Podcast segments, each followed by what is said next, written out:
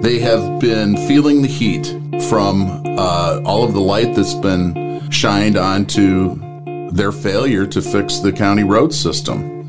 All right, so the postcard hits mailboxes, and the executive committee suddenly finds some money for roads. It, it seems that seems to be the case. The you know that postcard hit all those mailboxes. I'm sure that they received phone calls about it. I'm Jen O'Brien. And I'm Bill Feehan. And this is another episode of Fact Check. The condition of the La Crosse County highway system has been a topic of a lot of news coverage in recent years. In November of 2018, the La Crosse County Board voted to place a non binding referendum on the ballot asking if more money should be spent on roads and how people would like to be taxed to pay for it.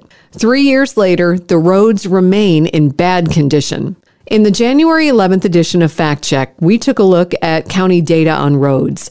The PASER rating system rates roads on a scale of 1 to 10, and we found that the county's data showed that about a third of the county roads rated a, two, a 3.25, which is obviously poor. The worst roads are in the rural areas. According to the La Crosse Tribune on March 9th, the County Board Executive Committee voted to use an unexpected revenue surplus to fund additional road projects this year. Why the sudden concern about roads from county government? Well, the the top uh, issue in the April 5th election is the condition of our county roads. And the Republican Party sent out about 9,000 mailers uh, right before this article in the Tribune uh, was published. And it pointed out the fact that none of the $23 million in ARPA money will be spent to fix the roads. And I find the explanation about unexpected revenue laughable. I looked at the county administrator's budget report that was dated November 10th of 2021, and on page 62, it shows they estimated sales tax collections for last year to be $14 million. So they've known about this money going all the way back to November. But it's unexpected. it's unexpected because uh, they have been feeling the heat from uh, all of the light that's been shined onto their failure to fix the county road system.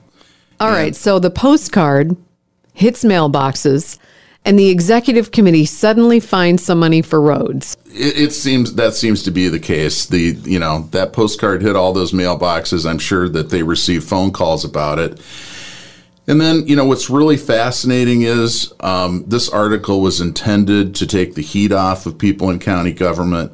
But the Tribune article goes on to state that there are $120 million in projects in their five year highway plan. 120 million.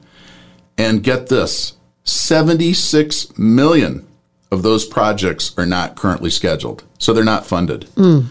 So, uh, County Board Supervisor Kevin Hoyer pointed out in an email to me that the county is only fixing 8 to 10 miles of road per year.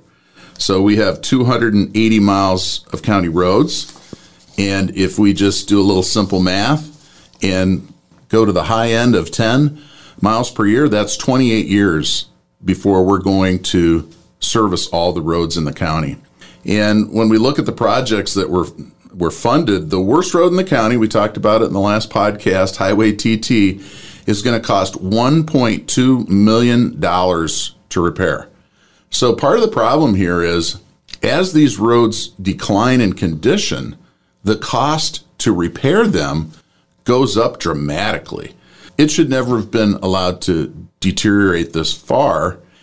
And uh, when we look at um, the big issue concerning roads, it's the fact that the county is not going to spend any of the $23 million in ARPA money funds. Uh, that's the American Rescue Plan Act. And yes, that money can be used for county roads. They've tried to say that it cannot, but uh, we've actually received confirmation that uh, it can be used under the lost revenue provision. Um, they're going to spend it on things like sustainability, childcare, low income housing, and equity. And those are all important issues. But I think if you ask taxpayers. Right. Well, it's about priorities. And when we're talking about this county highway system, that has a direct impact on the economics of our county.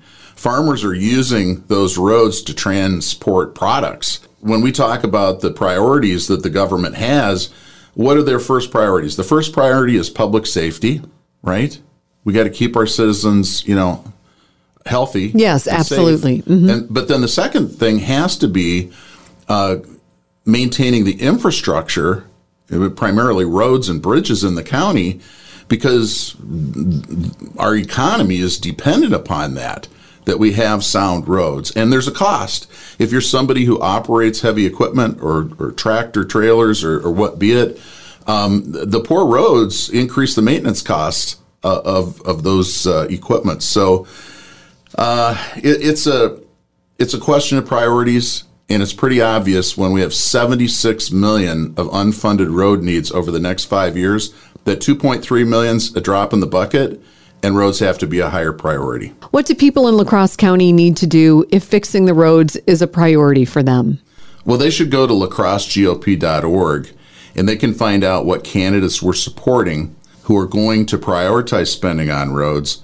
And while they're there, um, you can take a look at the postcard that we mailed out. It talks about 23 million in federal aid, but not a red cent for roads.